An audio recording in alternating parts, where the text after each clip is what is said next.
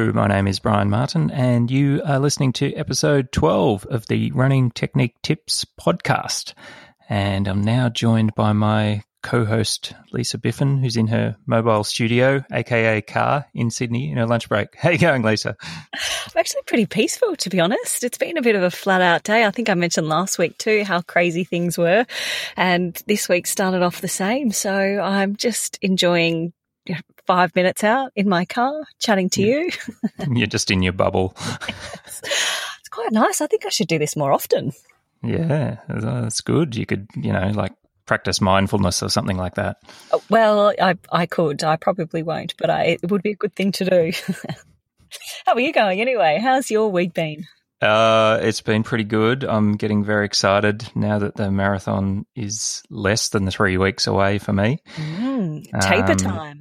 It is taper time, and I'm especially excited about the fact that I don't have to do any more long runs longer than two hours. Because, uh, as you know, they really are my kryptonite. I, I, don't enjoy those really long ones all that much. So, yeah, um, why is that?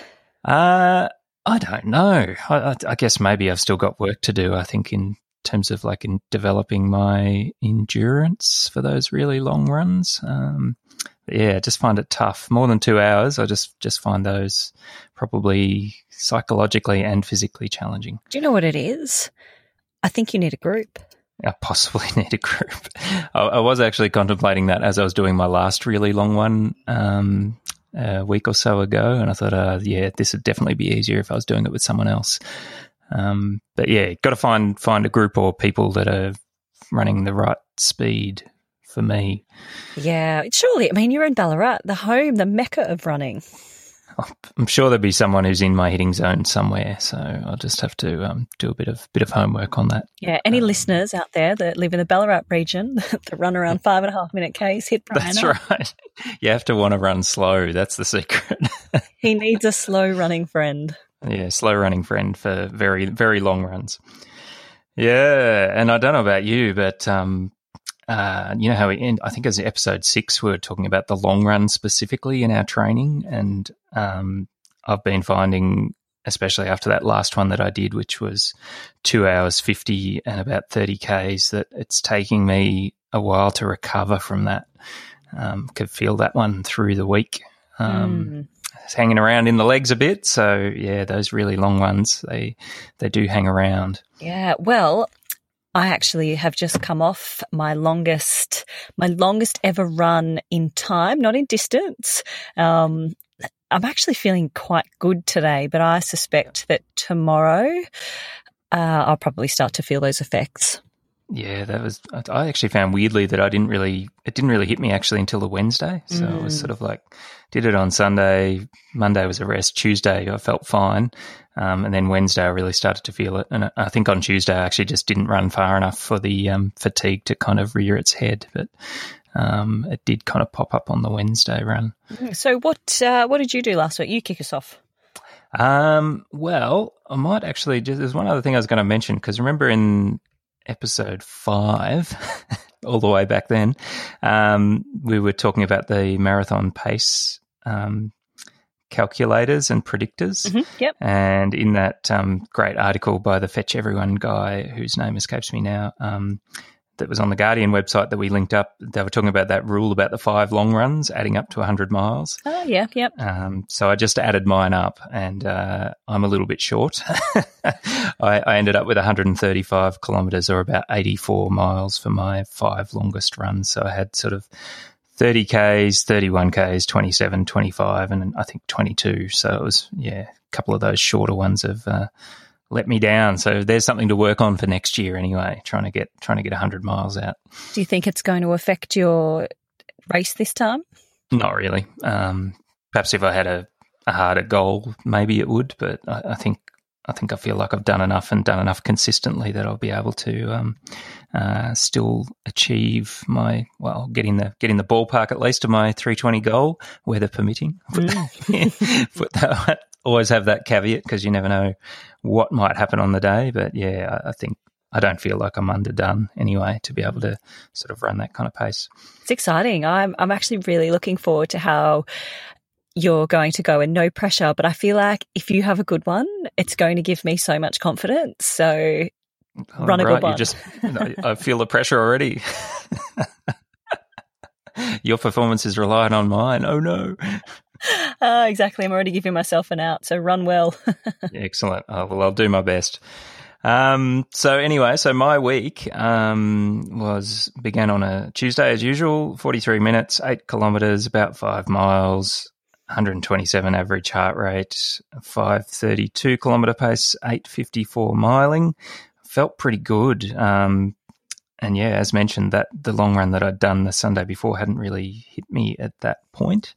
Um, so yeah, I went into Wednesday feeling pretty confident actually that that medium long run would be good. And look, it wasn't too bad, but I found, I don't know, maybe about 40, 40 minutes in, I really did start to feel heavy legs, um, hip flexors, quads, glutes, the usual kind of suspects um, were a bit tired um, from the uh, the long run. Um, and nevertheless, did manage to get through it. Did my 90 minutes. I think I did a bit over 16 and a half kilometers, um, touch more than 10 miles, uh, 129 heart rate average for the whole thing. 531 kilometer pace and 852 miling thereabouts. And I must admit, I got to the end of that and I kind of, I, I, did actually speed up a little bit towards the end of that run and was just trying to stretch out a little bit because I felt a bit jammed up from that, that longer run on the weekend. I did my four strides afterwards and it was a bit of a trial, but it was one of those cases where I thought, it's when you actually least feel like doing them that you probably need them most. So I just kind of rolled through those four strides just to kind of stretch my body back out and uh, get it into a range of motion that was um, kind of for running a, slightly faster than than five thirty pace. Um, anyway, did it work? Did you feel good when you finished? I did. Yeah, I did feel pretty good after that. Um, so yeah, the the four strides did me good, even though I didn't really want to do them. As once I got into them, um, they felt pretty great. So it was was definitely worthwhile doing. And so that brought me to Thursday, and I was a approaching that. It wasn't anything special on Thursday, but I approached that fairly cautiously. Ran about 49 minutes, a bit under nine and a half Ks, a bit less than six miles at 130 heart rate average. And I actually was running a bit quicker on average that day, which was a good sign. I was starting to recover. Um, 519 kilometer pace or 833 miling. And I had a look at that run afterwards and I did some sums and took my first 2K, which my first K especially is always that, that Kenyan kilometer, as we call it, is always above six minute Ks usually. Mm. Um, and I think the second one on that run was like 545 or something. And I, I took those off and just averaged the rest out. And that gave me like seven kilometers at about 509 kilometer pace. So I really kind of got moving afterwards, which is about 817 miling, which as it happens was my average pace for the 2017 Melbourne Marathon. So I took that as a good sign that I can now go out and do an easy run, um, at least for shorter distances, um, at a pace that I actually raced the marathon at on average um, last year. So that was a good little confidence building stat. So you're not feeling cooked because this time last year you were in you know, desperation recovery mode pre marathon? uh, no, I'm definitely not feeling cooked, and you can good. sort of you can tell from my heart rates that I've been reporting that those easy runs, I'm I'm getting good pace, and you know, barely averaging 130 beats a minute. Um, when I was in that cooked phase last year, I was going out and running between 530 and 540 pace, and my heart rate was like up over 138 because um, I was cooked. Like my aerobic speed um, had sort of completely deserted me at that stage, which was why I just spent the last couple of weeks just kind of jogging around and having lots of rest days. So, but yeah, this time things are looking much, much better, which is good. Um, which brings me to Friday, um, and I actually did a MAF test. And the MAF test, for those that don't recall or haven't heard of it before, is a maximum aerobic function test. It was devised by Dr. Phil Maffetone. Um, and the idea with that is it's a it's a submaximal test where you run five consecutive miles or five sec- consecutive kilometers um, at your uh, predicted maximum aerobic heart rate, which for me at my tender age of 43 is 137 beats a minute. So um, I actually modified this one slightly. The last one I did, I just did five kilometers. Um, this one I modified it slightly. So I wanted to actually get a split right on one mile because Dr. Phil's actually got this other um, article which we spoke about back in oh, when was it? When we were talking marathon prediction, I think it was episode four or five. Um, he's got this methodology of you take the first mile that you ran in your MAF test and you subtract subtract 15 seconds per mile of what that mile pace was, and that's your predicted marathon pace. So I was pretty keen to kind of get a whole mile out so I could use his um, marathon pace prediction methodology as accurately as possible. Um, so actually, I was at the track to do this as I was last time, but this time I actually went and sort of had a look at the track and found the mile start line. so I think it's actually the first time in my life I've actually started something at the mile start line, which is about nine meters back from the um, the start finish point on the track. Have you ever raced a mile on the track? I haven't, no. Yeah, so I've done one, and it have was you? so it was weird. Like I love fifteen hundred meter running, and I've run a lot of them, and I've raced one mile, and I, I ran terribly actually. Um, and I, I don't know, it was just it just really threw me. It's an it's an extra 109 meters. Yeah, I don't know. I, I, don't think I was running particularly well at the time anyway. But yeah, yeah. I just uh, it's something I'd like to have a good crack at though. Yeah, me too. Um, there was one time where I was thinking, gee, imagine if I got myself in amazing shape, I might be able to get somewhere close to running five minutes for the mile. But I'm obviously nowhere near that at the moment. Um, but that would be a good kind of good kind of goal to have. Uh, probably have to be running uh, what four thirty something for fifteen hundred meters to do that. I reckon. Yeah, I can't remember what time I ran. Yeah. I think maybe five oh nine. I certainly didn't get. Uh, it certainly wasn't five minutes. Well, there's a challenge for us over the summer, so you can run the fastest mile. Yeah, exactly. Actually, because I'm reading Peter Snell's second book at the moment, and he talks quite a lot about his mile races that he's doing. Um, and geez, they ran a lot of those in the day, didn't they? They did. Yeah, they just backed them up. Mm. Um, yeah. Um, anyway, I digress. So back to your yes, MAF test. back to my MAF test. Okay, so, um, so yeah, so my first mile split was actually eight oh two, um, and from thereafter, I just took a couple of manual kilometer splits so I could sort of roughly compare what I did last time. Um, so I took manual splits, but I also had the automated GPS going in the background because the last time I did it, I actually just did it with the GPS ticking off. So um, for the sake of comparison, I've kind of got some manual splits and then some also some auto splits. But yeah, an 802 mile uh, meant that um, my predicted marathon miling pace would be 743 miling or 450 kilometers, which gives you about three hours 24 for the marathon. So puts me in the ballpark of the 320 goal. Um, and I think that the thing I found interesting, and it kind of does my head in a little bit because I have adjusted my auto split to go off um, for a kilometer and 20 meters because it's inaccurate. Um, so there, in the auto splits, I actually ran 457, 455, 501, and 502 kilometer during the test. And if I converted the fastest of those kilometers, the 455 one, that would actually give me 754 uh, miling, um, which would actually give me goal marathon pace of 739 miling, which is exactly three hours 20. Um, so the truth may be somewhere in the middle. I'm not sure.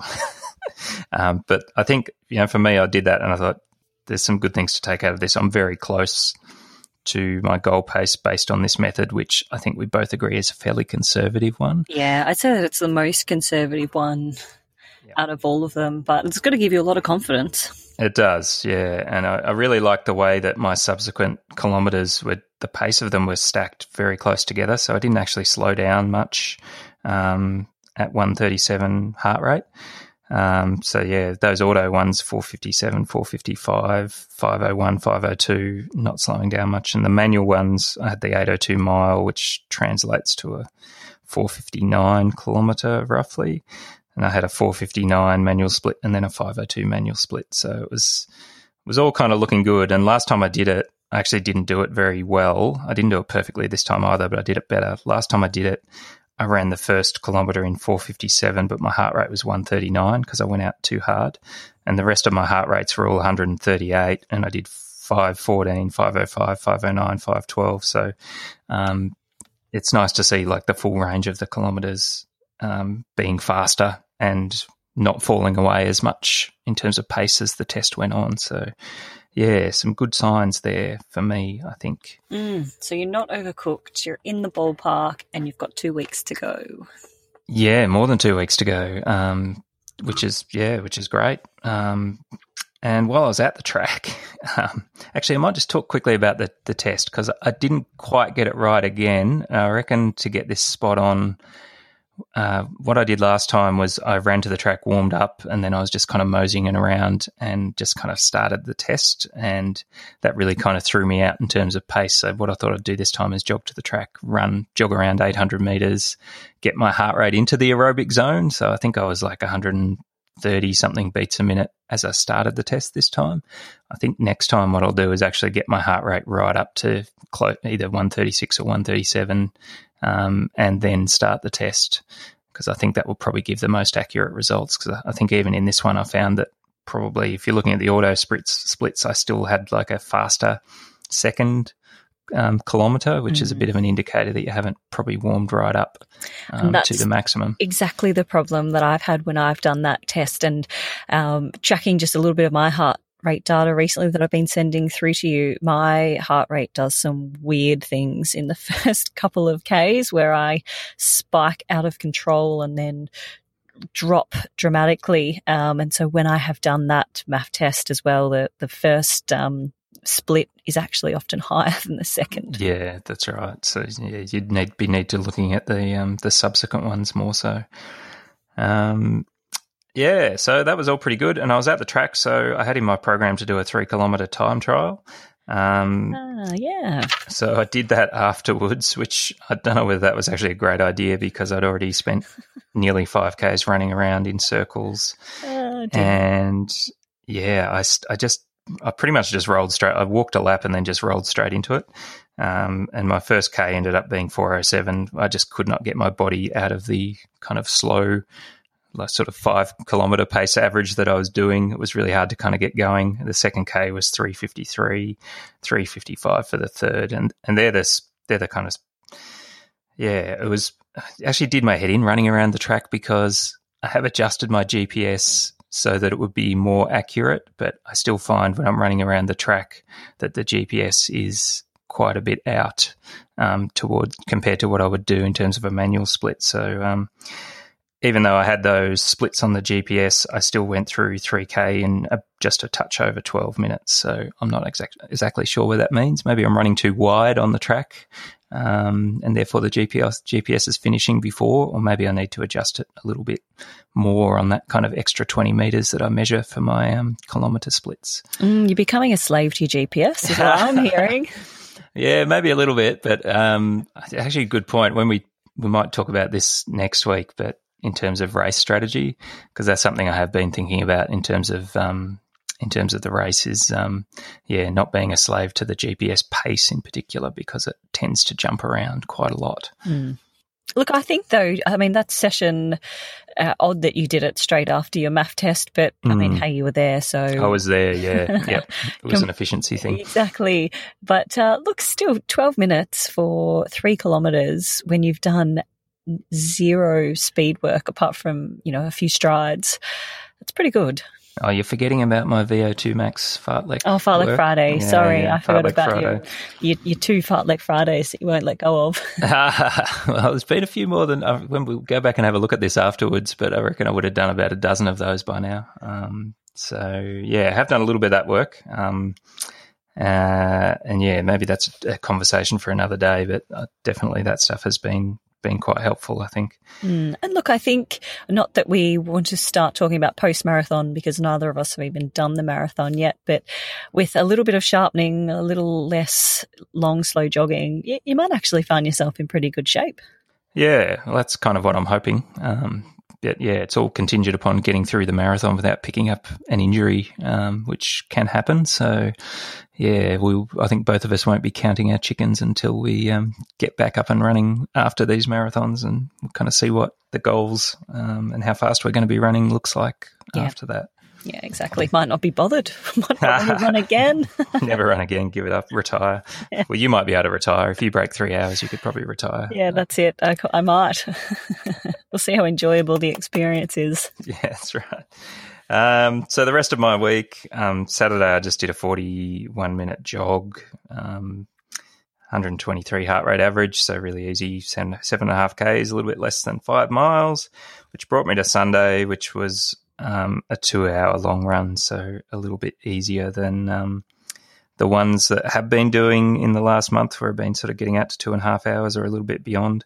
Um, this one actually did an hour and 40 minutes at about 533 kilometre pace, 855 miling, 131 heart rate average, and then did 10 minutes at marathon pace, which was 445 kilometre pace or 738 miling.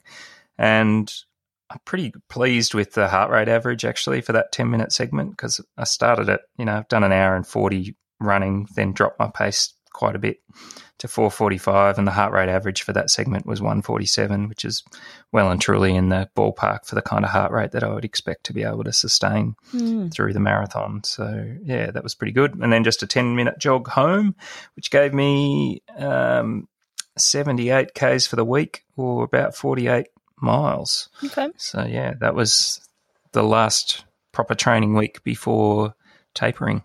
Nice. You're moving along well, and now you're into the taper. How good does that feel for you? Uh, it's it's good. It's nice to know that the the hard work is over. Mm. um, so now it's just um, about uh, yeah, not making any crazy mistakes before race day. Um, that's really all I have to do. Yeah, you're moving along very well. How about you? Well, uh, unlike you, I'm just getting into the hard work. so whilst you're just soaking in your taper glory, I'm building for those long, long runs. um, You've smashed out a couple already as well. Yeah, look, and actually did a couple of tweaks to the program as well. And I actually really like these tweaks. And then in saying that, didn't actually get to implement them this week because of my hectic lifestyle. But the plan of the tweaks um, is to actually remove that third session a week, which was the tempo sessions that you weren't too keen on, but I felt like it was something that I personally needed for some confidence um, yep. for this marathon specific training. Um, but it was actually uh, my coach that pulled the pin on them. I think just me turning up every week and saying how tired I was. you're you're under your cloud of fatigue a bit too long. It was uh, enough for him to like, say, "Look, this is you know a bit too much." So um, we've actually changed the long run to the Saturday, mm-hmm. and then Sunday is either a swim um, or just a really easy, you know, eight to ten k. So I was so excited about um, that because these long runs. Remember, in at the start of my program, we spoke about how I wasn't sure if I was going to be able to get through them on land just with my previous hip and knee troubles. So we spoke about, you know, possibly doing the walking or some pool running. Um, but with this change, I think, in fact, I now know that I can get through the full um, time on legs, which is probably more of a confidence boost than trying to get out a tempo run. So, um, so this week, uh, I'll just run through it. Was sorry, just to yeah. round out that discussion, it means you're doing one less session as well. So mm. that uh, to me, like I like moving it to Saturday, but I reckon the key there is you've got you've removed some intensity from your program, and you've now got the scope to do an extra easy run. Yeah, yeah, exactly. So we'll see how I, I pull up after it. It, it. The plan didn't actually end up working out like that at all this week. So uh, Tuesday, I had um, a fartlek session with some hill fartleks. I actually felt amazing doing this. I sort of cruised out and thought I'd run with the the pack of girls and sort of found myself actually pulling away and running on my own quite effortlessly. So that's a really nice sign. And then on Wednesday, 90 minutes. Um, I was actually really drained on the Wednesday, and it was again mainly because of work. Uh, I got out 17 Ks. Um, again, ticked a box. I'm actually finding 90 minutes is now just a really easy time for me to run. Um, I used to think, my God, how am I going to run 90 minutes? And now the time goes fast. So, uh, I think I'm, I think I'm becoming a marathoner. I think so. I, I, like the 90 minute run too now. It's just become fairly routine. Yeah. I really enjoy that distance. I've been really enjoying that too. So, um, and then Thursday, crazy day at work, and then my eldest daughter is going to primary school next year, so had to go to a school orientation. So life got in the way there. I just was unable to fit anything in. So had to start to change my week around and did my session then on the Friday. And my session was five by one Ks, my favorite session. We mentioned that last week. Yep. Uh, I was supposed to do that on the track. The track, it's oh, it's impossible to get onto the track here um, in the eastern suburbs. It's only open specific hours, Monday to Friday, like three till 7:30 p.m. or something ridiculous. So anyway, I just did it around the park across from my house and I was supposed to do them in 350 to 355 pace with the 1 minute um, just standing recovery and ended up actually running 344 to 348 pace. Um, no idea where that came from. Felt amazing. You know, it was on grass on my own. So all I could suggest was that I'm actually getting quite fit. Yes, sounds like it. Uh, so I, I was rapt. Um, wasn't able to do a cool down again. Had to get then run my little person to gymnastics. it's I'm always on the go. Yeah. um, and then Saturday, so had organized. So just sorry yeah. before you, before you move on from your 1K reps, like um, how do you find the one minute standing recovery versus like an active jogging kind of recovery? Because I did that sort of session almost the same last week, but it was like five by four minutes. But I did like a three minute jog in between, and you know, a one minute standing recovery. How do you find that compared to jogging? So I hate a long recovery and I actually perform worse off a long recovery. Okay. So for me, I, am a bit of a metronome. So, you know, if I'm told to run 96 second laps, I can run 96 second laps, but I just get into a bit of a rhythm. But as soon as I'm given a long recovery, it just sort of throws my pace. I get really cold as well. Mm-hmm. That's probably one of the biggest things. So it's actually something that, um, my coach doesn't give me. He knows that like some of the, some of the group might have, say like five by 1K and then they'll get a four minute break and do another two. Um, whereas I'll do the five, maybe a minute and a half rest and then do the next two because I, yeah. I just get so cold, um, that I, I really struggle with it. Yeah. So, and even if I do do the jogging as well, I don't know what happens. It just all falls apart. So, um, I respond to little rest quite well. Sounds good. Yeah, so we're very different in that uh, regard. yeah, sounds like it. Oh dear. Um, anyway, so on the Saturday was supposed to be a two and a half hour run. Uh, my husband and I were going to do it together and organised a babysitter babysitter was to come at 8 a.m. Quarter past seven, babysitter wasn't able to make it. so our two and a half hour run went out the window. And then we played tag team. I had to swap around the Saturday and the Sunday because babysitter could come Sunday. So we did an easy 8K on the Saturday and then to head out to the two and a half hour on the Sunday. What I will say is I actually think the cancelling babysitter was a blessing in disguise because I was a bit tired Saturday morning, I think from that session on the Friday because I had to swap it. And that eight kilometers, so 40 minutes it was, was amazing. I just, I couldn't believe it. Like, not that long ago, pre marathon training, I would have been thinking, oh gosh, you know, I've got to do 8Ks. Whereas now I was like, oh, not even worth me walking outside the house for. nice and easy. I mean, that must be one of the few easy runs that you've actually done as well. I, th- I think that might be one of the reasons why you enjoyed it so I much. I think it is because I don't run on a Monday or a Friday where often, and I think you do recovery really easy runs on those days, and I don't do anything it was so good. And my husband and I both commented like how refreshed we were for the rest mm. of the mm. day. We had so much energy. um, yeah, it was fantastic. So then went into the Sunday, two and a half hours. Um, husband decided to take us on this adventure all through the eastern suburbs of Sydney, and it's actually quite hilly around here. So um, I was cursing him. We hit some big hills at around, I think, 22, 23 Ks, and I got a bit grumpy. Um, but we ended up traveling. We got through 30 Ks. Our average was 459 pace. Felt a million dollars. We actually said as we were running along towards the end, we both said we could just go and run the final 12Ks now. Like we actually feel that good. Um, so that has given me so much confidence. I know my goal pace is a lot quicker than 459. Um, but I'm like, I'm feeling really confident.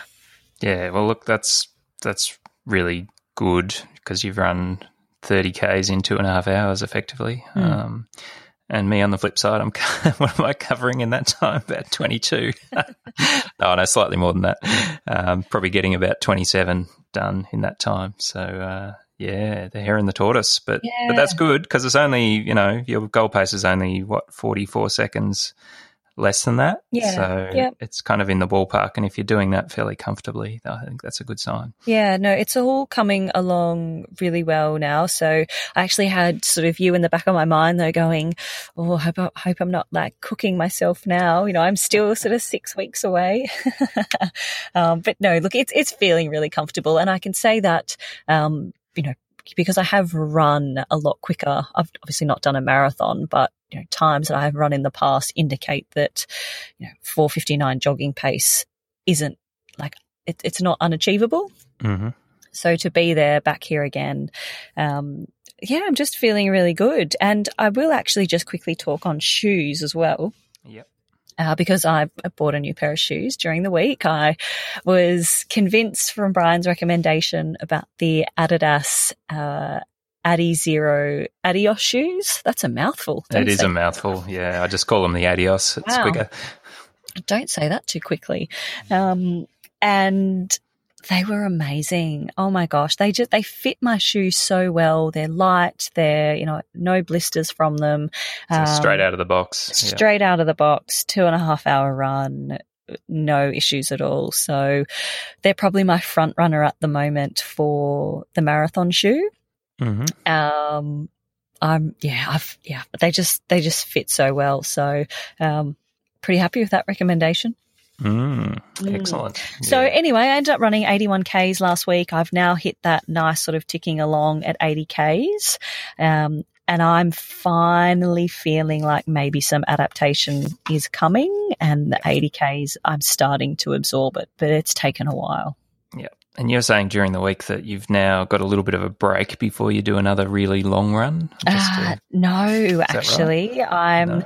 Um, I've got another long run um, in the horizon, and then I'm going to dip down. Um, oh, okay. And then back up, and then start the taper. That sort of three weeks out. Yeah.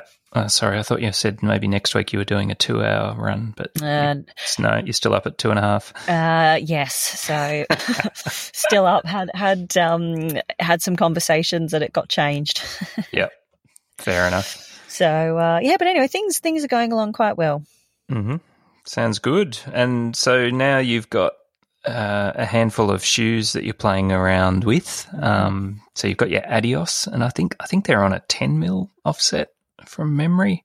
Um, Do you know I didn't read anything about them? You just said how yeah. great they were, so I believed you. you just went, and I bought them.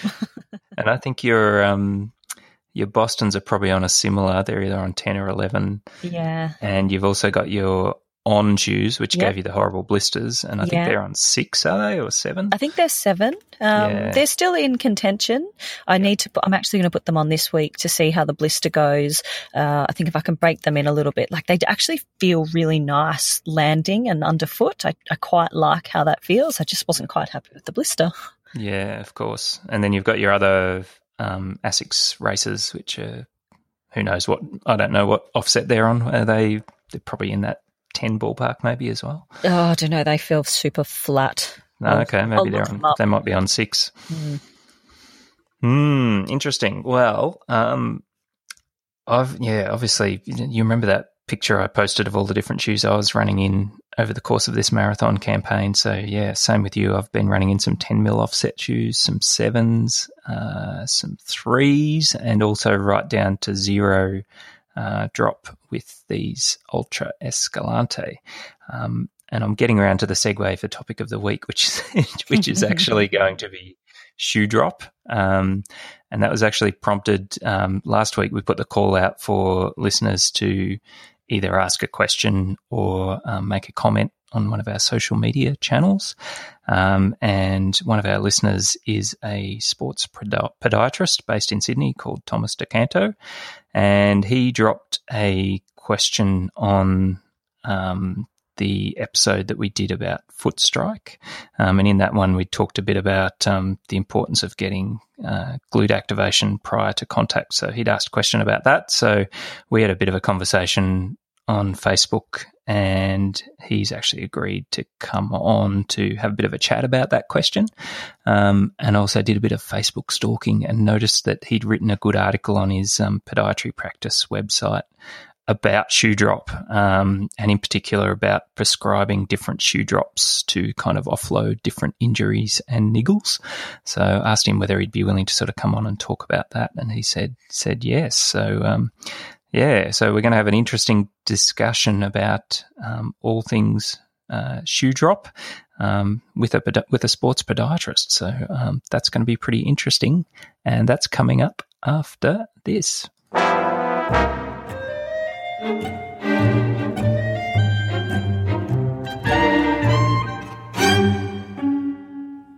And we're now joined by one of our um, running technique tips listeners and a sports podiatrist, sports podiatrist from Sydney uh, by the name of Thomas DeCanto. Hello, Thomas. Welcome to Running Technique Hi, Tips. Thanks for having me. Yeah, no worries at all. And um, thank you for listening along as Lisa and I fumble our way through this um, journey to, for me to run the Melbourne Marathon and for her to run the, the New York Marathon um, in only a few weeks' time. Yeah, no, I've, been enjoying it. It's been it's been uh, been fun to sort of follow from the first. Um, I haven't actually listened to every episode yet, but I listened to the first one and some of the ones that sort of sort of jumped to the ones that sort of really interested me with some of the topics you guys talk about um, within your uh, podcast. But um, yeah, really enjoying listening um, to the topic as well as the the lead up to, to each of your events and the way you're both sort of tackling it. Yeah, thank you. I appreciate that. And I, I, think one of the topics that did catch your eye was when we were talking about um, foot strike, which is perhaps not not a surprise since um, since you are a, are a podiatrist. It did. It caught my eye. yeah.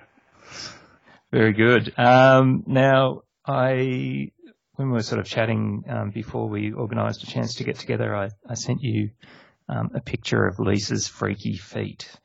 Um, so what I was wondering in your professional podiatrist opinion yeah. is what the hell? Some some pretty weird stuff going on in those feet. Yeah, I um, yeah, I think as that saying goes, like a picture tells a thousand words, and I think that's pretty uh, accurate with this this picture of Lisa's foot. Um, yeah, a lot going on, a lot going on. Um, I think as, as I said to you, um, I showed my colleague um, the photo, and the first thing she said was, "Wow, she she must be a forefoot striker." Um, just because the fact that we find that forefoot strikers do load and use the foot a lot, and it looks like a foot that's being used a lot. yeah. Um, yeah. So, uh, you know, just the classic stuff you'll see from the runners with the the blackened toenails, which is pretty, yep. I guess, pretty standard. This is sort of part and parcel of distance running.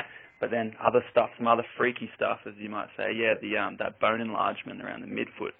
Um, I have to ask Lisa what's uh, like if she's had X-rays or anything like that, because it's quite an interest. It's quite a it's quite a large bony lump she's got there. Yeah, well, she she or did. Um, pain there. She might not even she might not have pain there, but yeah. No, I don't think she does. She's actually, um, I think she spent some time when she was younger trying to be a ballerina. So um, I reckon there'd be some uh-huh. pretty pretty nasty stuff that happens to your feet as part of that process. Yeah, yeah, would not be surprised. Mm, okay, well, yeah. Uh, we can confirm in your professional opinion that her feet are indeed freaky. Yeah, yeah. So I've seen a lot of feet, and I'd still, I'd, I'd yeah, I'd, I'd, put her foot in the in the freaky category for sure. well, um, yeah, I might, I might, have to send her. Lisa's actually based in Sydney, like you are, so um, I might have to yeah. send her down to your practice at um, Walker Street podiatry to um, to check check that out one day. I reckon. Yeah, I reckon that'd be an interesting little interesting little case. We could have a chat about her feet. Yeah. You, you might be able to write a journal article about it and um, get it published. Yeah. whatever the whatever the podiatry yeah, journal is for freaky feet out there. That's very good. So, um, I haven't had a huge amount to do with podiatry in my background. Um, had a little bit, um, but um, I wonder if maybe you could just explain a little bit a bit about what a sports podiatrist actually does to help runners, and you know a little bit about the scope of your practice there. What kind of things yeah. do you do you help people with?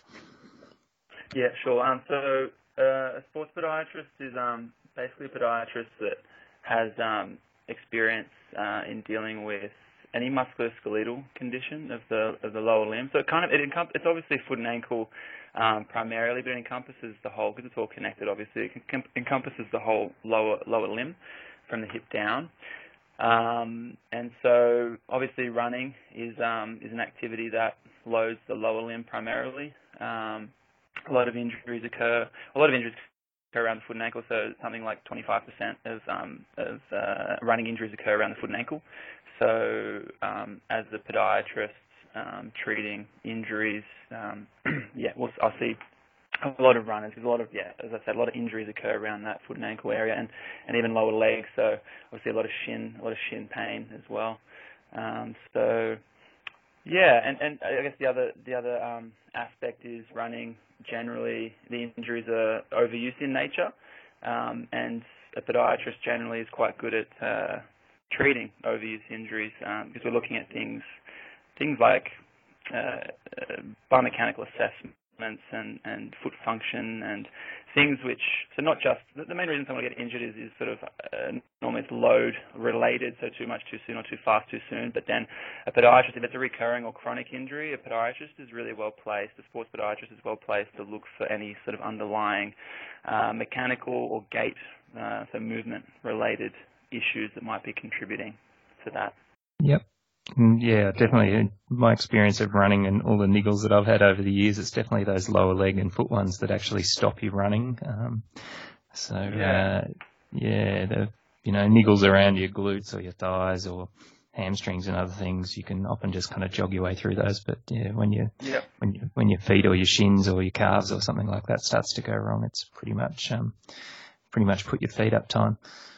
Yeah, yeah, yeah. I, I can, yeah, I, I get that uh, a lot of those muscular hip hip stuff you can sort of run through, but yeah, the little painful top of the foot issue can can really put you out. Something like yeah, that. Yeah, definitely. So, um, what sort of stuff are you seeing at the moment from the particularly the recreational runners that you um, see in your practice in terms of injuries? Um, a lot of, I guess the two main ones would be plantar fascial problems. So plantar fasciitis, I guess is the term a lot of people would would use or hear, um, and then uh, Achilles, Achilles tendon, tendinopathy. So um, yeah, pain around the insertion to the heel, around the mid portion part of the Achilles. Um, they're probably the two main ones, and then yeah, I'll see sort of um, joint joint pain, so midfoot joints or, or big toe. Big toe joint can cop it a fair bit, um, particularly with um, uh, increased mileage or, or people uh, actually, a lot of, a lot of the time I'll, I'll see um, uh, people coming in um, after they've started incorporating uh, higher intensity training. So uh, interval training, fartlek training, uh, sessions where they're starting to focus on an event, thinking, okay, I've got to work on, um, you know, put some sessions in to work on improving efficiency and, and speed or, you know, that sort of stuff. And that tends to shift stress towards the foot and ankle. So the faster you run, generally, the loads shift towards foot and ankle. And yeah, I'll see. Yeah, I generally see the runners that, that have sort of started doing maybe a bit more of that sort of stuff, the speed work or interval training and, and that sort of stuff. And they might, yeah, they might have picked up a, a flared up Achilles or they've got a chronic plantar fascial, you know, plantar heel pain, um, and they're coming in for that. Yeah. Mm, I guess it sort of, you know, supports my philosophy of try and do as much slow running as possible and avoid going too yeah, fast. Yeah, exactly. Yeah, exactly. Yeah, yeah, yeah. It's um, being a podiatrist, um, yeah, I guess I'm biased towards being really careful with speed work again because yeah, that just tends to shift that body uh, stress to that body region lower lower down. Um, but maybe, yeah, you might, if you're talking to a physio, maybe they're not so concerned because they might be getting people coming in with hip pain, knee pain, and that might be more related to just a whole lot of Ks. And, the, you know, the knee's just, you know, the biggest shock absorber and it's just not enjoying the repetitive pounding. Yeah, yeah, for sure. So those couple of things you mentioned, like the plantar fasciitis or Achilles um, issues and so forth, is is that primarily people um, just loading up and doing that extra speed work you mentioned, or are they kind of making any other sort of mistakes um, in their running, or you know, choosing choosing the wrong equipment, that kind of thing? yeah, shoes? yeah, big big one's equipment. So big one is shoes. Um, so they're they're just potentially Oh, like yeah, like like I, I call it the double whammy. So potentially, what they're doing is um, they, they okay, I'm going to do some some speed work, some interval sessions. Um, someone's told me I need to wear lightweight shoes for that purpose. Um, you know, racing flats, all that sort of stuff. Um, and potentially they even so they've gone lighter, maybe less cushion, um, less structure to the shoe, and, and, and even sometimes um, lower drop. So yep. the drop just being the, the differential between thickness from, from the heel to the forefoot. And so if they so they're already increasing the load around the foot and ankle because they're doing speed work, and then they've also then they've thrown in a shoe that maybe doesn't protect the foot and ankle as much. Um, double whammy. They've just done. They've just they've just really increased the load to that body region. So yeah, I think shoes shoes are a big one. Um, just being you almost got to go the other way. Like if I would say when you're doing faster stuff to start with, be protective around the foot and ankle and wear your usual just wear your usual runners um, yeah, that might be more cushioned. Um, that might, yeah, if you're running, if you're used to running in a high drop, stick with the high drop. Don't, don't, yeah, be careful with changing shoes and looking at those features, the, the amount of cushioning, the, the amount of sort of structure to the shoe and, and the drop of the shoe. And it's not that one's better than the other. It's just the change is the issue. So it's just being careful to, if you're changing your, your, your style of training as well as changing your shoe at the same time, that's a little bit riskier. Yep actually quite like that. Yeah. I think you know prove that you can do it um, in the equipment that you have or in the shoes that you have been using before you um, jump into going into something lighter or, or yeah. less structured and pushing. Like I think less, yeah, to, to, be able to do that, I think is good to to shift away. I think having like light, I'm big on lightness. I think um, having a light shoe is really good because it, it I, I think it. I mean, I don't, I don't know what your opinion is, but, um, but uh, helps with form. If you've got weight, a lot of weight on the end of your lever, the end of your leg, I think that adds to a lot of issues like overstriding and not not getting that follow through up uh, in swing phase um, very efficiently. So, but um, yeah, I agree with so you. Look, I'm I'm a fan of yeah. fan of light and flexible and generally trying yeah. to get away with you know, for, for your particular running, trying to trying to go with a shoe that's as little shoe as you need, I suppose, for your personal needs, which really yeah. varies between people. Um, we, maybe we should just talk about it because you wrote a um, a really good article about shoe drop on Runners Tribe, which actually shared on the Running Technique Tips Facebook page um, the other day. Um, and that one in particular did focus in around the differences um, in shoe drop. Um, would you like to just walk me through um, the message that you're trying to get across with that article? Yeah, sure. Um, uh, yeah, I think shoe drop. It, it, kind of was a little bit more popular um, a few years back when the minimal, well, the minimal boom was kind of fading, but it was still it was kind of becoming more popular um, as a feature in running shoe brands. Were talking about drop and, and the drop um, being, you know, yeah, again, just the, the, the difference in heel thickness to forefoot thickness in the cushioning, and um, and kind of been, for, I think it's been forgotten again, forgotten about a little bit in, in more recent time. Uh, but I think it's still really important to, to keep in mind um, that feature of the shoe. There's lots of different things that can affect um, injury risk, and I think it's still it's important to, to consider drop. So um, uh, yeah, basically the message was was um, not one is better than the other. So you know, standard drop running shoes have sort of been over the years a, a 10, 10 mil drop, so a 10 mil sticker at the heel. Theory being, and there's no research to, really that's around saying it's, that 10 mil is better. That's why shoe companies have, have done 10 mil for uh, many many years, since like the 80s. Um, but yeah, anyway, for whatever reason, that that's the standard, and um, and uh, people are getting used to, I guess, generally we're using 10 mil drop. So I would say generally, if you're used to running in, in a standard drop and, and no pain, you're, you're, improving your running, no uh, no niggles, I'd be careful with making big changes in drop. So if you then when you're going to buy a new shoe, um, maybe you've heard, uh, maybe you've read something somewhere that you know it's more natural to be in a lower drop. So okay, cool, I want to run more naturally. I'll get a zero drop. I just think that's risky um, for the fact that your body's probably adapted to running in, uh, particularly if your work shoes. If you're getting around every day, five days a week in, in a work shoe with a one centimeter, two centimeter heel, uh, you're somewhat you're pretty adapted to getting around with with elevation under the heel. So then if you all of a sudden uh, you toss your old shoes out, get your new running shoe, and it's a zero drop. Um, I think that's a big change in load. And so the load, what I was saying in the article was the change in drop.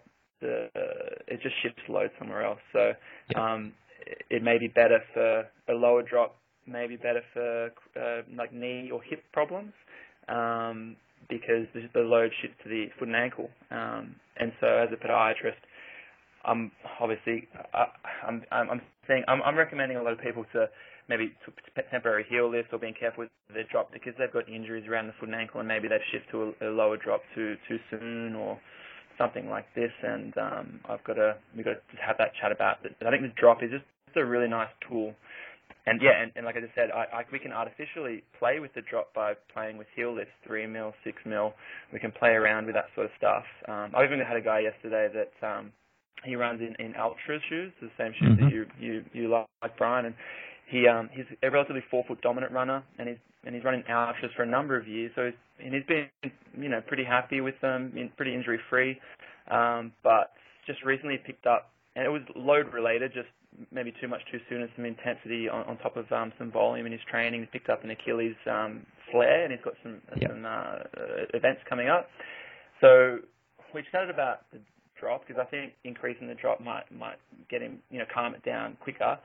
But he loves the Altra, so rather than him going out and buying another shoe with a higher drop, we just popped a six mil heel lift in his Altras.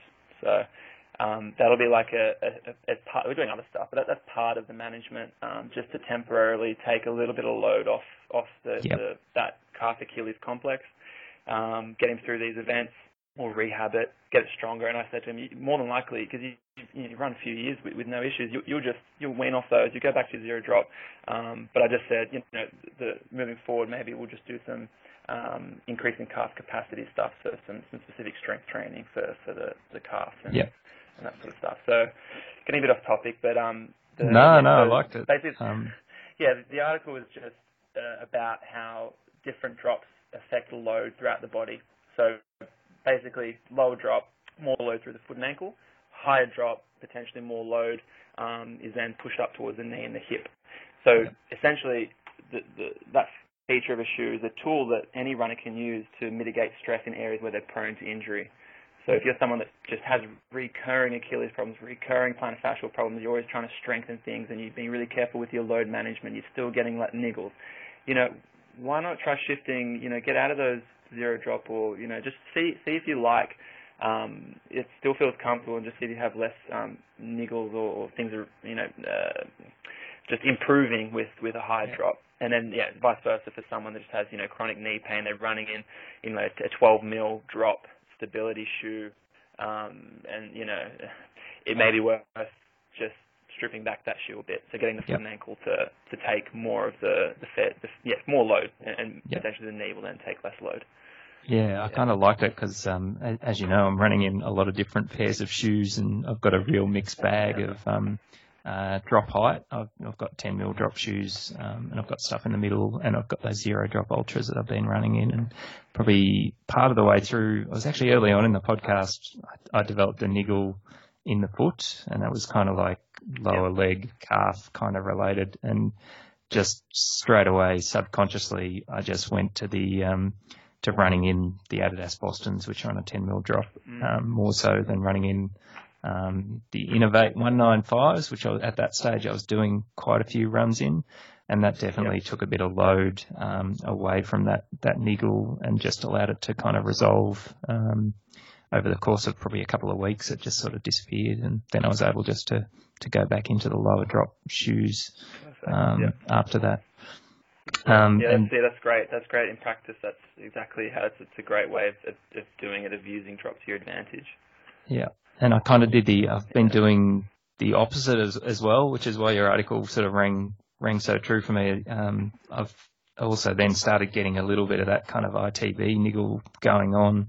Um, and probably especially for my easier and slower runs, I was using the Altra for the Altras for those. Um, and I did find that that, yeah, again, just did take some load away from, um, from the knee. Um, and yeah. my kind of slower runs actually ended up going a bit quicker wearing those, those flatter shoes as well. Not a huge okay. amount, but, um, yeah, it just probably enabled me to get through the ground a little bit, little bit more. And I have found that, yeah, sometimes the slower you run, the more that kind of ITB stuff starts to, to kind of flare yeah. up. So, yeah, yeah not 100% sure of the reason for that, but um, yeah, definitely switching the shoes around, I think, has helped me manage those those couple of little niggles. Yeah, perfect. Yeah, that's great. It's nice when a theory, um, when a theory uh, seems to work in practice. Yeah, no, it's, it is yeah. nice when stuff stuff actually works in in practice. Um, yeah. So, what about like because these shoes are all on these drops. I've heard a couple of people talk about, well, if you've got small feet, then the actual gradient of the shoe is is steeper for you. Yeah, is yeah. there anything in that? Yeah, you know that's really interesting you ask because I, I, I often think about that. I've got size 13 US feet. Oh um, wow, you got so, huge feet. Yeah, so um, the drop for me is going to be less uh, yes. in, in comparison to someone that has a smaller foot. Um, yeah, I'm, no I'm US nine and a half. Yeah, I've never really. Sorry. I'm US nine and a half, so yeah, yeah. about four, four or five sizes bigger. Yeah, so the stack height, yeah, so the stack height of the shoe is the same. So the, the actual thickness is the same for any um, for any shoe size. So say say it's 30 millimeters of, of thickness in the heel and say 20 millimeters of thickness in the forefoot, and that's the same across all sizes. But but then yeah, if, if it's a bigger size, then that gradient is going to be not as aggressive. Um, so yeah, you're right. Like the drop as well will be, and maybe that's why for me part of the reason why I like personally I like high drop. I, I found I found over the years that I just have I, I'm prone to why I first became a podiatrist because I'm prone to foot and ankle injuries, um, and I found over the years that I, I pretty much don't ever wear lower drop shoes anymore because um, all my injuries are focused around, have always been focused around foot and ankle, and I just find that yeah now um, high drop is the way to go for me. Um, and I've got big feet, so maybe maybe that maybe that played a part is because I it, just a standard drop 10 mils for me in a size 13 isn't as much of a drop for maybe you um, yep. in the same technical um, you know drop category. Yep. Yeah. Yep that makes sense. That makes sense. So yeah, smaller smaller feet, you're dealing with a, a steeper steeper gradient. Yeah, yeah. So I say yeah, it's interesting. So if you had yeah, so like the implications would be if you got smaller feet um, and you've got and you're running in a high drop shoe and you've got knee and hip issues, it's even more likely that maybe you want to be getting down or you know lower drops to see if that helps alleviate some of those if it's a chronic thing or recurring thing. Yeah. Yeah. Because yeah, that'd be the issue. Yeah. And have you found that um, uh, sort of changing the stack height for different runners would actually change whether or not they strike with the forefoot or heel at all? Do you think that makes much of a difference? Yeah, I think it makes a bit of a difference. So if you've got more stack height, generally they're packing in more cushioning. So um, generally, if you've got more cushioning underfoot, you're more happy to land uh, a, in a rear foot strike pattern. Mm-hmm. Um, whereas, yeah, if you're running barefoot, so you, you go the other end and you're, you're, you're um, got zero um, external cushioning, you're more likely to use your foot for more shock absorption. You can do that by landing more on the forefoot. So um, I would say, yeah, if you're going in bigger stack heights, you're maybe more likely to land rear further on the rear foot. Um, yep. it's more, you can do that more comfortably. But then, interestingly, you've got companies like Hoka, which they've got huge stack height, but they're doing low drop. So I think, I think that would then mitigate some of that yep. heel striking action that that high stack height would normally have because it's um, it's kind of like got a, like a rear foot rocker where it where it mm. tapers to up, up the heel and and so they're really interesting the Hoka because yeah they're, and they're light so they're an interesting one. So yeah. yeah, I don't think they negatively impact the biomechanics as much as one might think looking at the shoe externally. Yeah. Thinking, well, that's a big shoe, but you know, it's going to it's going to maybe make me overstride, but but because it's got it's also low drop and also it's quite light, Yep. I think people maybe don't overstride so much in that shoe versus maybe an Asics Kayano or something that's you know heavier and has the high drop and you know that sort of stuff. Yeah, it makes sense. And look, uh, running in the Altras is it's probably like a I haven't actually run in the Hokas, but the Altras are a sm- I suppose a smaller version of that same concept because they're a flat shoe, but they're actually still pretty well cushioned. Um, yeah. Com- comparatively to some of the you know the barefoot style shoes which have no cushioning and yeah. and I can sort of comfortably heel strike in the Altras um, because they've yeah. got that cushion um, yeah. and it's I don't think it's a not that I'm watching myself running at the moment, but I don't think it's a massive heel strike. But I, I think the the difference of having the flat shoe is it does, as you were indicating, load the foot, um, calf, and Achilles, etc., a little bit more. Um, yeah. Which uh, for the most part, I actually quite quite like that sensation, and it sort of feels like you're running forefoot, but you're probably not really. It's just you're, you're actually yeah. feeling your calf and foot loading um, a little bit more as you get through the ground. Yeah, yeah, yeah, makes sense. Yeah. Yeah. Um, should we t- maybe we should talk about foot strike, foot strike a little bit since we're on that topic. Yeah. Um, yeah. So I, I, I haven't gone through these extensively, and I don't I don't think you've had a chance to either. But um, I was just kind of browsing through when we are doing this topic a few weeks back some of the material in the Harvard um, studies that they've been doing um, around um, forefoot striking in particular. Yeah. Um, and they've kind of made uh, most of their studies and the findings are sort of geared towards the impact of, or sorry, the the potential um, injury causing um, of the initial impact point, and they're sort of building their philosophy around well, if you're forefoot striking, then there's a not as high a peak of impact forces in initial contact compared to if you're rear foot striking. Like, are you, are you aware that there's there's actually kind of like a connection between getting injured and what they're actually measuring with that sort of study? No, not not really. Like it's it's a pretty weak connection. There's no um, there's no sorry, there's no um there's no yeah, there's no, no real big um backing with it. It's all it's all theory. It's all it's all basically it it sounds like it should cause injury, but to date there's no real um nothing really to say. Yeah, if you if you're a runner that does this, you'll get you're more you're at high risk of this. Um, there was just one. There's sort of uh, some evidence that um, high loading rates at that initial contact, so that, that, that peak, that sort of that, that um, steep inclination of load, if you're looking at a graph, that steep um, uh, application, so that fast application of load can lead to maybe high risk of tibial stress injuries. Um, yeah. But that's literally the, it's pretty much the only um, link that's made. And, and, and the problem is people, um, some people are using that sort of data to suggest um, it's going to cause you know every every injury under the sun um, mm-hmm. landing with yeah with, with, that being being an issue. Um, and actually, uh, there are some some people that do this, they, like researchers that are doing this a lot. They they find that even um, the, the people that have the highest loading rates are actually midfoot strikers.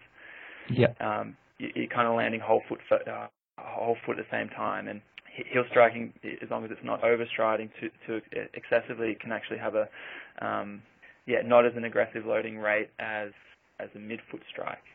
Yeah. So it's interesting. It's interesting. Yeah. There's no. Yeah. Yeah. I guess the thing I found fascinating when I was looking at that, there was kind of like this footnote at the bottom that says, "Oh, there's bigger loads when you're actually in the, like the, um, I suppose you call it the stance phase of running, when when most of the body weight is all of the body weight, the maximum yeah. body weight is actually on the body." And they were sort of saying, yeah. that that was that was a thing, but wouldn't necessarily lead to injury for some reason. And I'm like, well, surely to me, if that's where the maximum load is, that would be the point where injury risk yeah. is perhaps higher. Yeah, yeah. If, if, there's something dodgy going on at that point. Yeah, I'm not. Yeah, I'm not sure why they're so um, obsessed with, uh, with Yeah. with that aspect of the gait. But yeah, it, it's a theory, but there's no, there's definitely no um no evidence to back it up really.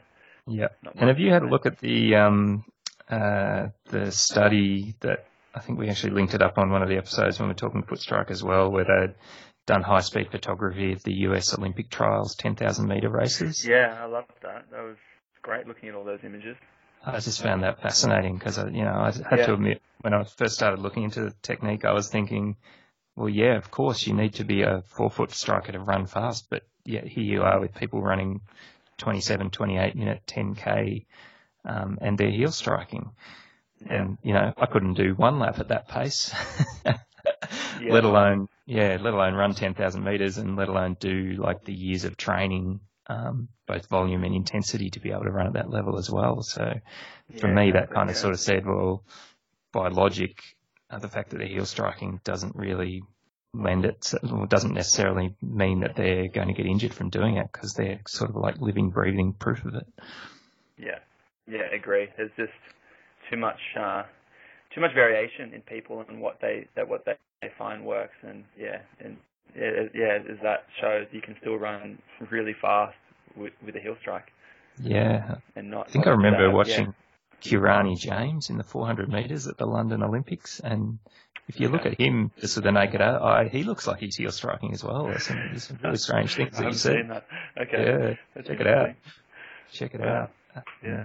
So, I explain it like yeah. this, like like I normally say, if you, you can think of the two extremes, like you can think of uh, an, an ultra marathon runner running maybe 100 miles um, versus a sprinter running 100 meters, and and um, you're more than likely going to 100%, pretty much 100%, you're going to expect, you know, the sprinter's going to be on their forefoot. Um, Yeah. And then on the other end of the spectrum, that, that ultra endurance athlete is almost, there are, there's a small exception that, yeah, that will be forefoot, but they're going to be heel strikers.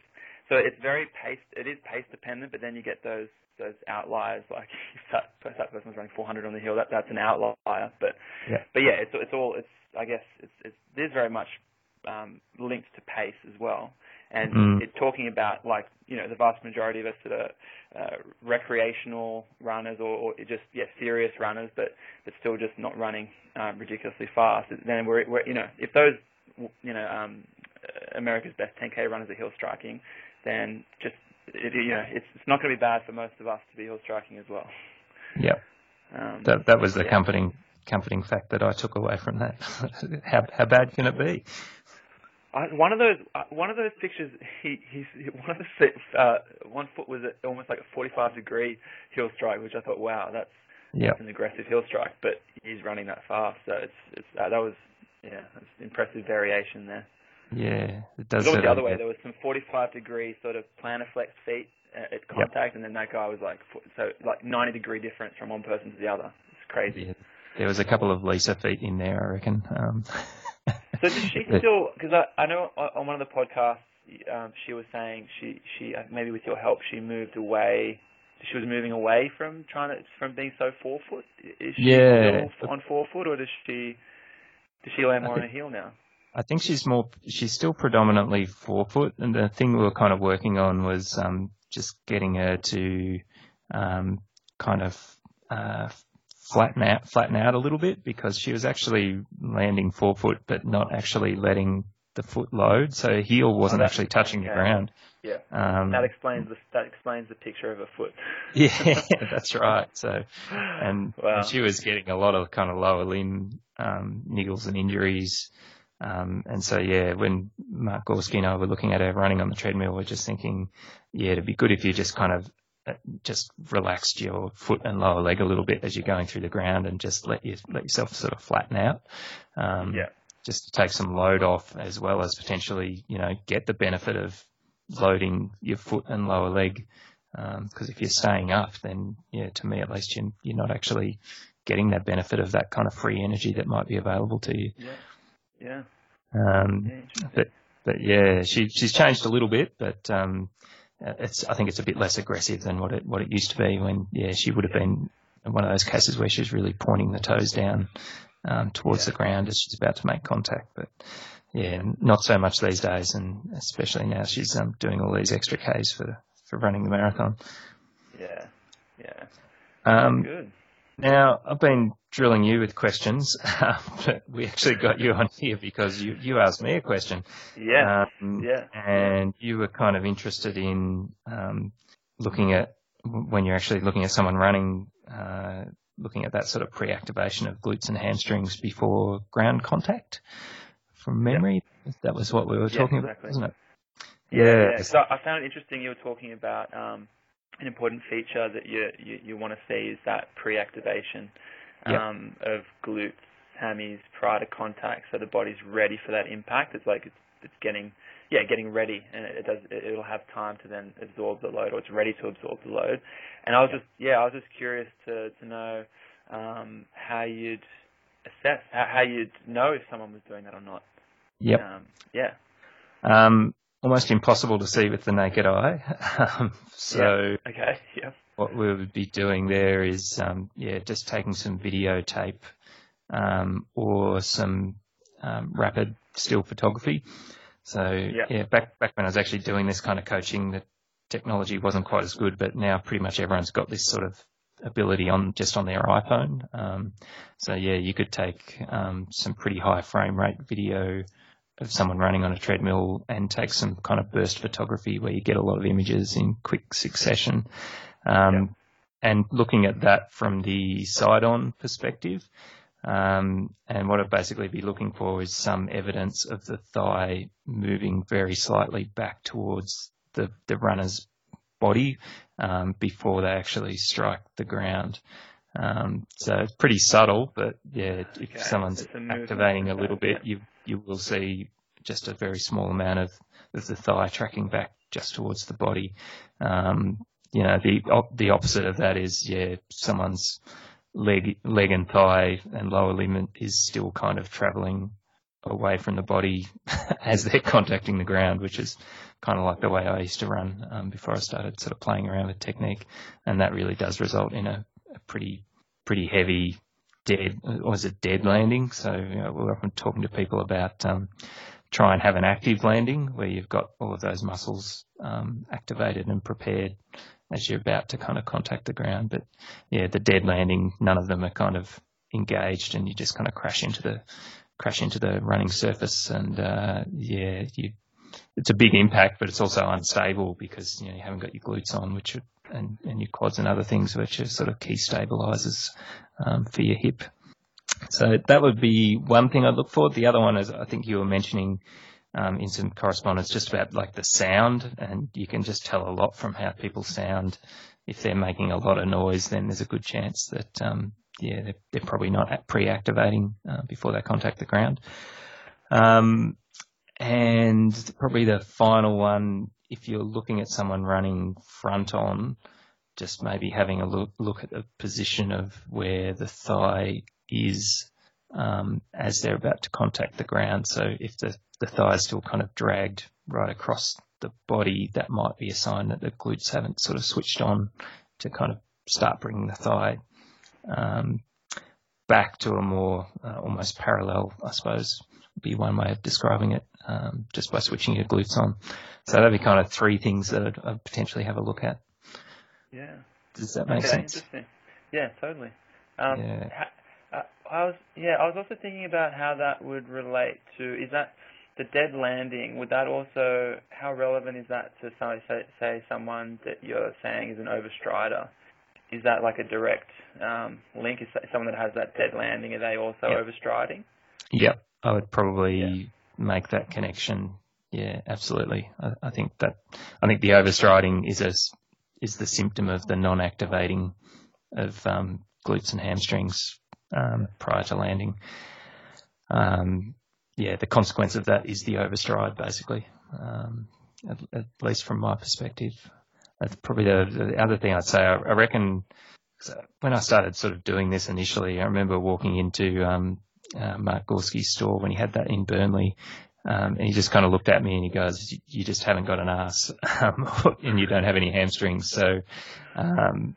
I think if you actually kind of, if you're that kind of person, then doing some strength work to try to trying to develop um, develop a bit of a back end, so to speak, um, is really beneficial because I think once you actually get a bit of strength there, um, that actually helps you kind of learn the, the sort of neuromuscular patterns to activate. But I think just being stronger there in the first place probably would lead to a scenario where as your leg's sort of traveling forward before it hits the ground, once it sort of comes up against those stronger muscles, it's probably going to sort of start activating a bit more automatically.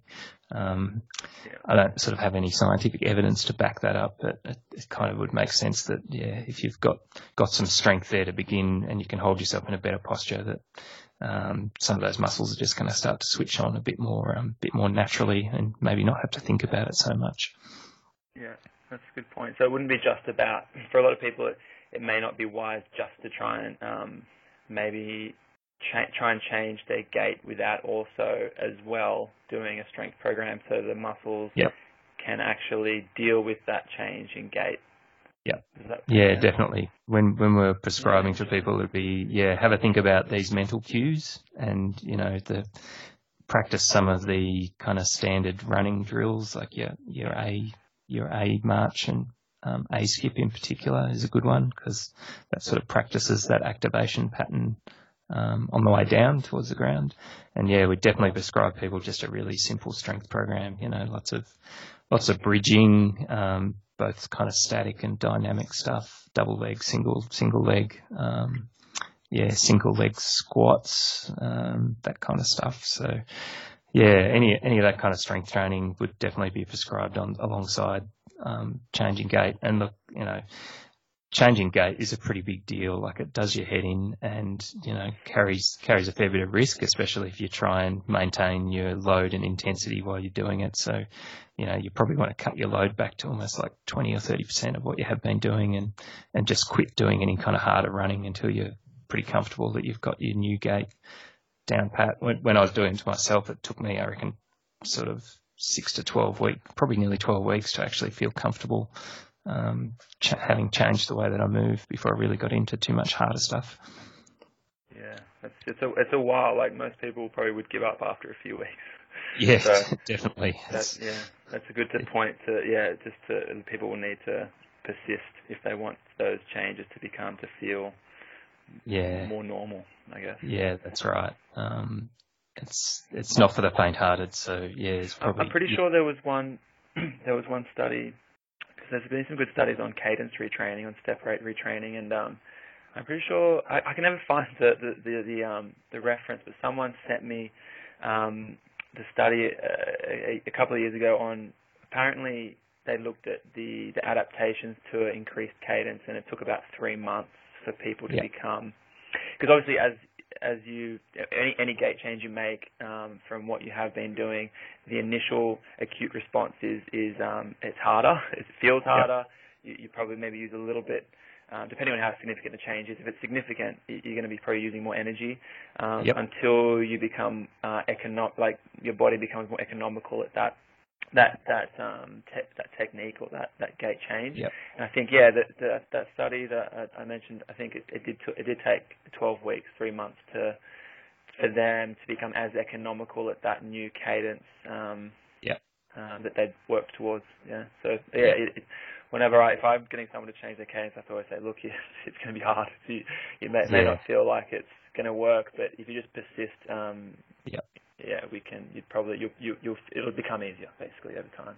Yeah, I, I, agree with that. It just it takes a while to get the get for your body to get the get the new movement pattern program wired in. Um, and yeah, if you're starting to use like different muscles as well, if you're an endurance kind of runner, that's it's going to take a while for for the the muscles that you're using more than what you used to to kind of get fit. And so yeah, you'll definitely be less economical, probably biomechanically, but also maybe physiologically as well, um, until you kind of can get fit moving in that new pattern. Yeah, yeah. Um, righto. Well, um, I reckon given given that uh, given that question a good going over and had a good chat about foot strike and uh, shoes and drop. Um, I was going to actually ask you um, a little bit about um, uh, the Melbourne Marathon in 2016 because uh, I think at your first attempt you actually won that race. Is that correct? Yep. Yeah, that was my first road. I'd, I'd done a trail mar- a marathon earlier in the year, but yeah, that was my first um, proper road hit out. Yep. Yeah, I, I, I, was actually standing on St Kilda Road that day, um, uh, supporting my brother, and he uh-huh.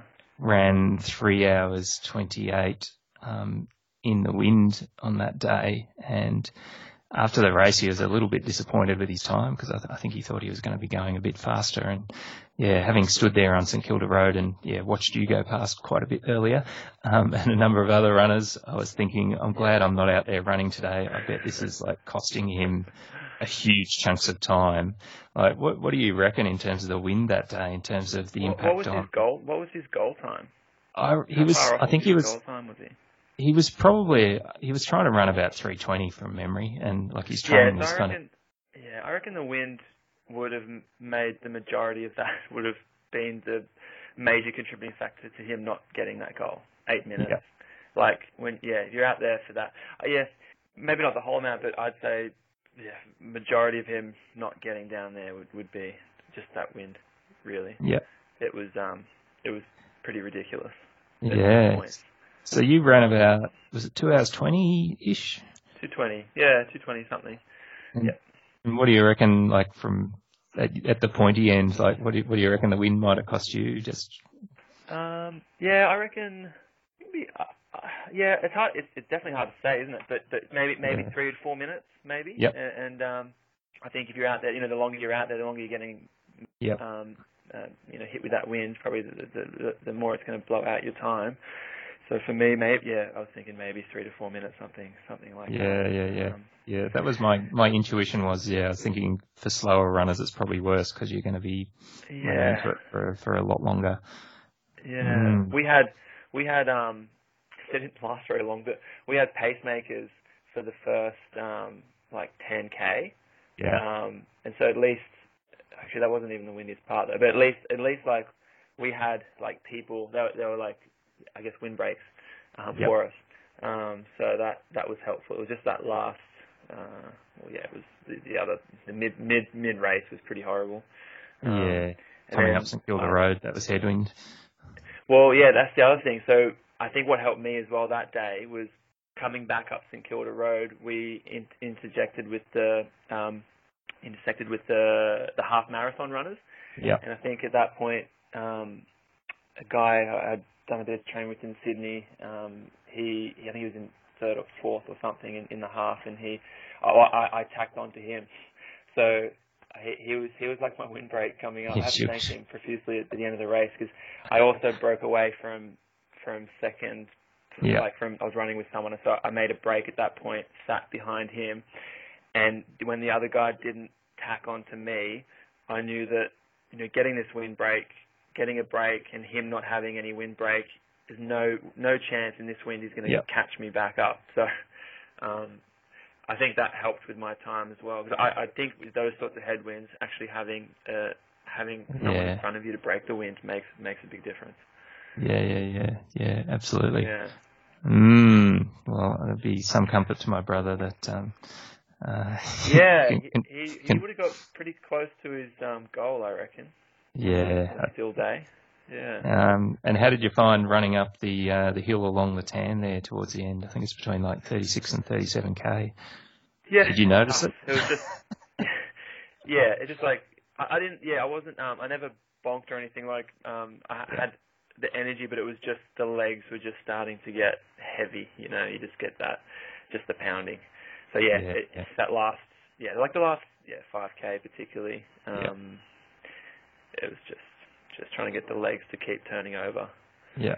Well, you, you probably wouldn't wouldn't realise this, but they um the course intersecting with the half marathon runners um, that was actually probably one of the toughest moments I had last year when I ran the marathon because um, I was oh, really? kind of in, I intersected them uh, and they were running I reckon almost a minute per k slower than what I was um, oh, okay. And it was really crowded, so it was kind of, I had to sort of, you know, it was almost like, you know, excuse me, excuse me, and almost sort of trying to put my hands out to kind of sneak through little gaps and stuff. So, um, yeah, you you got lucky that you intersected them when they're actually running either about your pace or a bit faster. And Yeah, he was Um, running. He was running faster. So Yeah. uh, yeah, I had to I had to pick up the pace to latch on.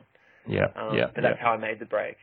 Yeah, yeah. I didn't realize that, that it gets that congested. Jeez. It do, yeah, it does. Um, at the at the yeah, sort of in the middle of the field. It's um, yeah, it's it's probably my only gripe with the Melbourne Marathon. Actually, that section where you kind of run into a yeah huge wall of half marathon runners, and it's a bit dangerous actually because you're kind of coming up behind them pretty quick, and um, no doubt it's stressful for them because they're like, oh, I'm getting in the way of the marathon runners coming through, and for the marathon runners, they're like, Yeah. oh, the last thing you want to think about at 32k or wherever it was is trying to sort of dodge your way around um, people. So never know. Maybe they'll fix that this year. Hopefully. Yeah. Oh well, you'll have to. Well, yeah, we'll, we'll hear the the recap, the race. Yeah, recap. def- definitely, definitely. Cool. Yeah. Um, look, I won't take up too much more of your time, but before you go, um, you mentioned that you're running in uh, mostly sort of traditional 10 mil shoes. Like, what's in your shoe rotation at the moment, Tom? Yeah, uh, I I have a bit of affinity for Nike. Um, Yeah. Probably because I worked for them for a year between degrees, so I kind of kind of got a bit uh bit into their stuff. I like um Yeah. I like light and and soft. Uh, I do a lot of running on on the road, so I like the cushioning. So um, I'm running at the moment in the um, Epic React. It's one of their new Okay. the React is their new midsole material. Um, so they've rolled out um, a new model with that new material in it, like six, uh, four months ago or something, and I love it. I used to run in um, the, the Luna Luna models. Um, Yep. So um, Flyknit Luna, that sort of stuff, which was again was like 10 mil drop, uh, light but really well cushioned. Yep. Um, and yeah, this this this uh, Epic React I'm doing most of my running in, uh, and I, then I run in like um, Elite Nines, which are um, just like a lighter weight, um, like a, I guess a racing or, or a lightweight trainer. Um, Yep.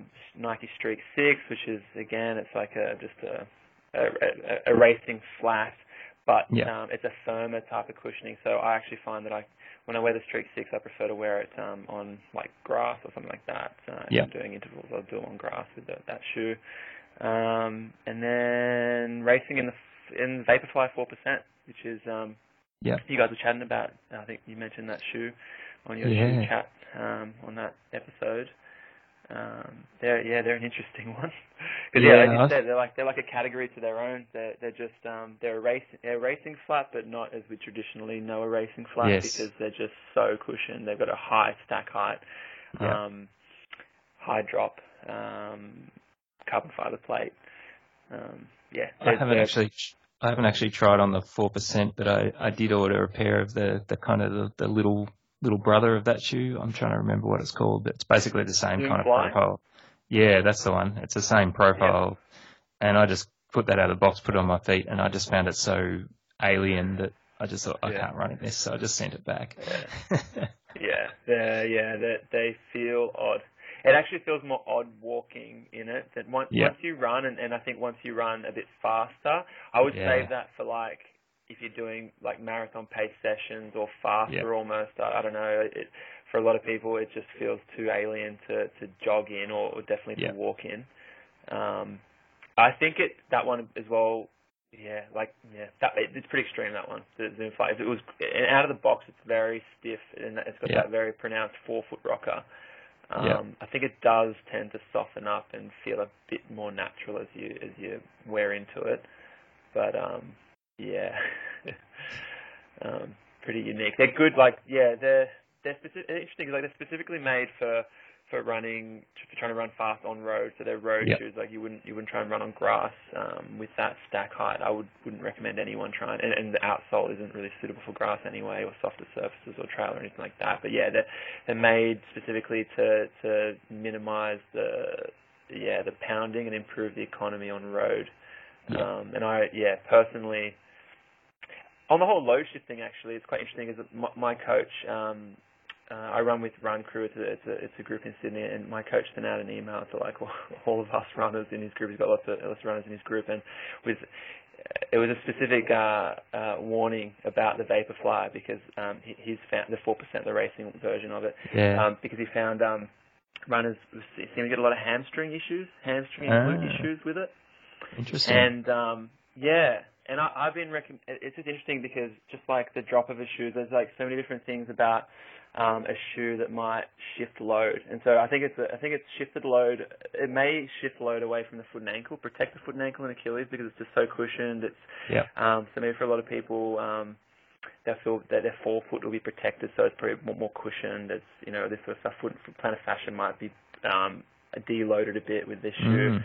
but it, the stress is going to go somewhere else. So I think that's what's happened. I think people, it's it's sort of shifted. Maybe maybe as well because it's so, it's so cushioned that maybe Yep. they're overstriding a little bit more in it. Maybe they're getting a little bit more eccentric activity of the hammy um, Yep. when they're running, and yeah, Maybe it it's that. Maybe it's that plate, like returning more energy or yeah, something. yeah, yeah, yeah, exactly, yeah.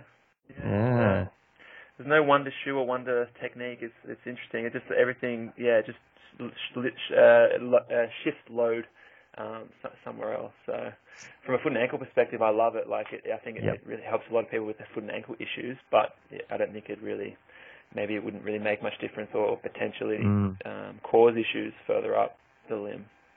Mm. Like all new shoes, proceed with caution. Hey. Yeah, yeah, Yeah, very good. Well, um, yeah. I better let better let you get to pra- back to your practice because I think you've got an appointment coming in shortly. But um, yeah, really Yeah, appreciate yeah, all time to have a chat and thanks for listening along and asking a couple of questions. Yeah, no, thanks.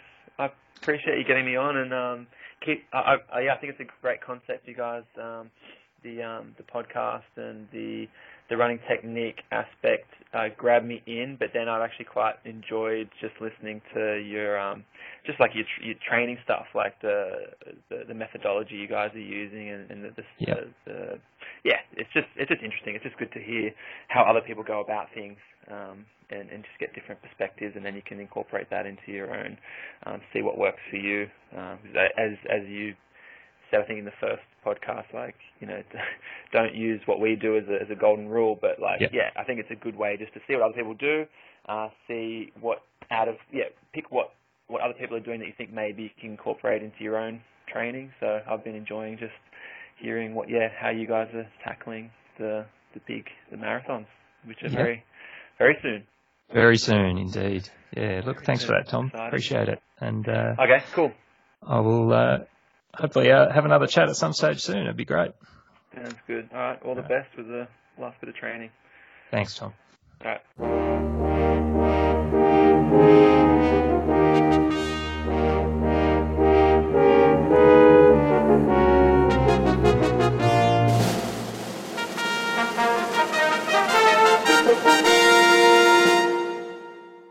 Sorry you couldn't um, make it for the um, uh, Thomas DeCanto discussion that we had, um, all about all things um, shoe drop um, and your freaky feet.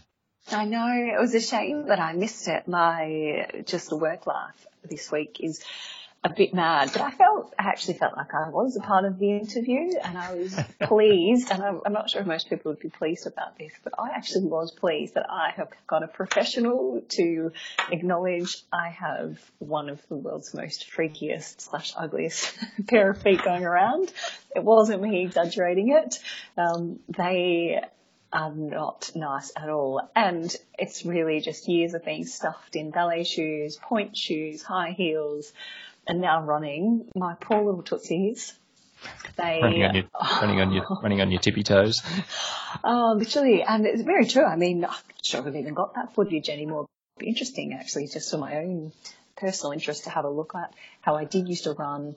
You know, I reckon I've still got it. Yeah, oh, we should we should post it up because I looked like I was you know, basically doing a ballet dance whilst trying to run. Yep. There was just you know straight onto the top of my toes. Um, And look, it has come down a bit, but uh, yeah, I tell you what, on the pair of pair of shoes when I finish with them, there's not a lot of uh, wear and tear on the heel. Yep.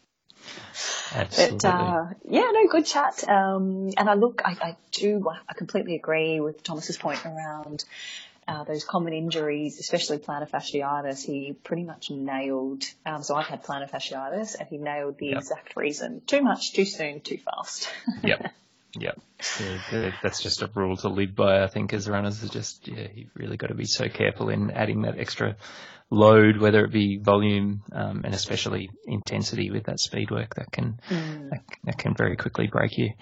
Mm. And I know as well. So when I came back after having baby number two um, and gearing up for this marathon, I had the plantar fasciitis flare up again, and it does this all the time after a long layoff.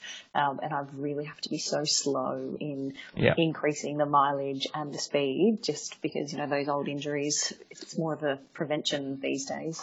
Um, yeah, just trying to prevent it coming back up again because it's always going to be there. Yeah, fantastic. So, um, the week ahead, what's coming up for you? Oh, well, I think you and I are going to have a bit of a, a debate over one of my sessions this week. got that, so, got that sinking feeling. Uh, I know. So I'm still in the midst of sort of the up and up whilst you're on the other end of the marathon spectrum. Um, so I've got a steadyish week during the week, but at the tail end of the week on Saturday, and this is going to be a good one to chat about uh, maybe at the end of the well, next week and then at the end of the marathon yep. program. Yep. I'm doing a 30k run, but mm-hmm. it encompasses 25k's at goal marathon pace. Whoa. So it's a monster. Um, and I had originally, like, we had tossed this around at the start of my program, and this was one that you definitely, you and I didn't see eye to eye on, which is perfectly okay. Um, and now I'm oh, now I'm not 100% sure of it only because I wanted to do it in a race environment. So I'd actually yeah. picked a race that I thought was going to coincide with this weekend, and unfortunately, it hasn't come to fruition. And so I'm now left with doing this. Oh, I'm going to do it with my husband, but I might as well mm-hmm. be on my own because it's you know it's just us two. We've picked this flat road we're running out on and the conditions on Saturday, it's going to be 16 and windy, so horrendous. Uh, okay. Um, so there's lots of things going against us already, but I wanted it to be in this race environment because I just find, you know, I race better than I train and yeah. being in that environment giving me that mental confidence of thinking, oh wow, 415, 416, that feels easy. But now that it's me training on my own and I train terribly on my own, I think it's going to have the adverse effects. So yeah. I've got a couple of, you know, I've been thinking about this a lot um, this week. So one of the options is to make it 5k warm up, 20 kilometres at marathon pace, 5k cool down, mm-hmm. or just as I'm going along, if it's all just falling apart and it's just looking like a complete disaster, I'm just going to turn it into a 30k long run. Yeah. So mm. It's, so that's it's, me on Saturday. So just walk, just walk, because, you know, by, by comparison, um, this is actually a bigger session than a lot of elite runners would potentially do. So yeah, my understanding is usually they'd kind of top out at about 10 miles or 16k for that kind of marathon pace tempo. This is a bit longer. Like what's, what's the purpose or the reasoning behind it? Yeah, a bit of race confidence. Um, mm-hmm. As I said, like the, the sole purpose really was to be in that race environment um, and for me to confidently say, this is easy, I'm feeling great, I'm in shape, everything's going in the right direction. Mm-hmm but now it's no longer a race environment. You know, I am running the risk of losing all that confidence and yeah, yeah, yeah. too hard and having the complete adverse effects of what I actually had intended to set out to do. Yep. So hence why I have that caveat of, look, if it is just feeling all too hard, um, yeah, maybe pull the pin, like maybe get through 8Ks or 10Ks yep. and then make the rest just a nice long easy jog. So I'm not going to be silly. Like I'm not going to be a slave to what the piece of paper says. Yeah. Uh, because I think I've still got I've got five weeks um, this coming yeah this coming Sunday. So you know some really crucial runs still ahead of me before I take off. So I don't want to do anything silly when I'm I'm still a long way out, but I've come so far. Yep. Yeah, yeah. this is um uh yeah, giving yourself permission to have some get out of jail along the way on that one seems like a good idea because, um, mm. yeah, even if you did 10Ks at marathon pace, um, and if you're sort of starting to feel a little bit tired, it might be might be nicer to pull the pin then rather than wait until you're sort of actually falling apart to pull the pin because then your your confidence will still be intact, I reckon. Mm, exactly. And one of the other things that I thought, well, if I'm if I'm not feeling great but I'm not feeling terrible, well, maybe drop it back. You know, maybe look to run 420s or 430s for maybe another mm-hmm. 5Ks. Um, so you know, still quicker than jogging, um, mm-hmm. but still you know, not redlining. And yep. I'm going to put the heart rate monitor on just to see how that's going as well. Um, and yeah, looking forward to seeing how it goes. Talking about it next week. Um, yes. And I've, I've just got a really easy run on the Sunday, so yeah. Yeah, look, it's a it's Sounds a big good. one. Mm, what about you? Um, well, actually, before I talk about me, just I was going to say beware the wind as well. Um, oh, I know. Actually, yeah, I, I know. Had, I had a chat to Tom about the impact of the wind in that 2016 Melbourne Marathon, and mm. uh, yeah, he. You know, I was talking talking about my brother because you know he was trying to run about 320 and ended up with 328, and yeah, Tom agreed that that you know pretty much all of that time could have been um, evaporated by running into that sort of strong wind. So if it is windy, that's kind of really knock your performance around if if yeah. you're running into it. Well, and the course that we've actually chosen, we're actually heading down to a place called Cronulla, a beautiful um, spot by the beach. Um, sort of at the back there is like a really long stretch of road, but we're doing an out and back. So yeah. there is a high probability that we're going to get the wind in, in one way or the other. So I think it's about 10k like out and 10k back. So look, maybe we might run 10ks with the wind. Yeah, I was going to say if you're going to do the marathon pace section, do do that with the wind. Like, yeah. I reckon that would be that you'll get the feeling of the pace and you'll feel really confident because it'll feel easy. Um, and then yeah, you won't have to slog back into it. Yeah, no, exactly. But look, I'm, I, I am looking forward to it, but I'm also enjoying the process of you know, tossing around the thoughts, even sort of training partners as well, and and giving myself the permission to not be a slave to that program. Um, yeah. And approaching it quite sensibly. So, um, and it's actually nice that I'm going to have one friend out there. yeah, absolutely. that, that will definitely help. Uh, so so that's me. So what are you? You're on taper time, taking it easy, yeah. feet up. Pretty much. Um, although with my kind of revised taper, which we spoke about, um, I have left a little bit of volume and a little bit of intensity in the week. Um, so I've got uh, a 90. Yeah, the only that's not that I'd call it hard, but um, yeah, I've got the usual midweek 90 minute long run, and I think I've either got a 10 or 20 minute marathon pace segment planned for that.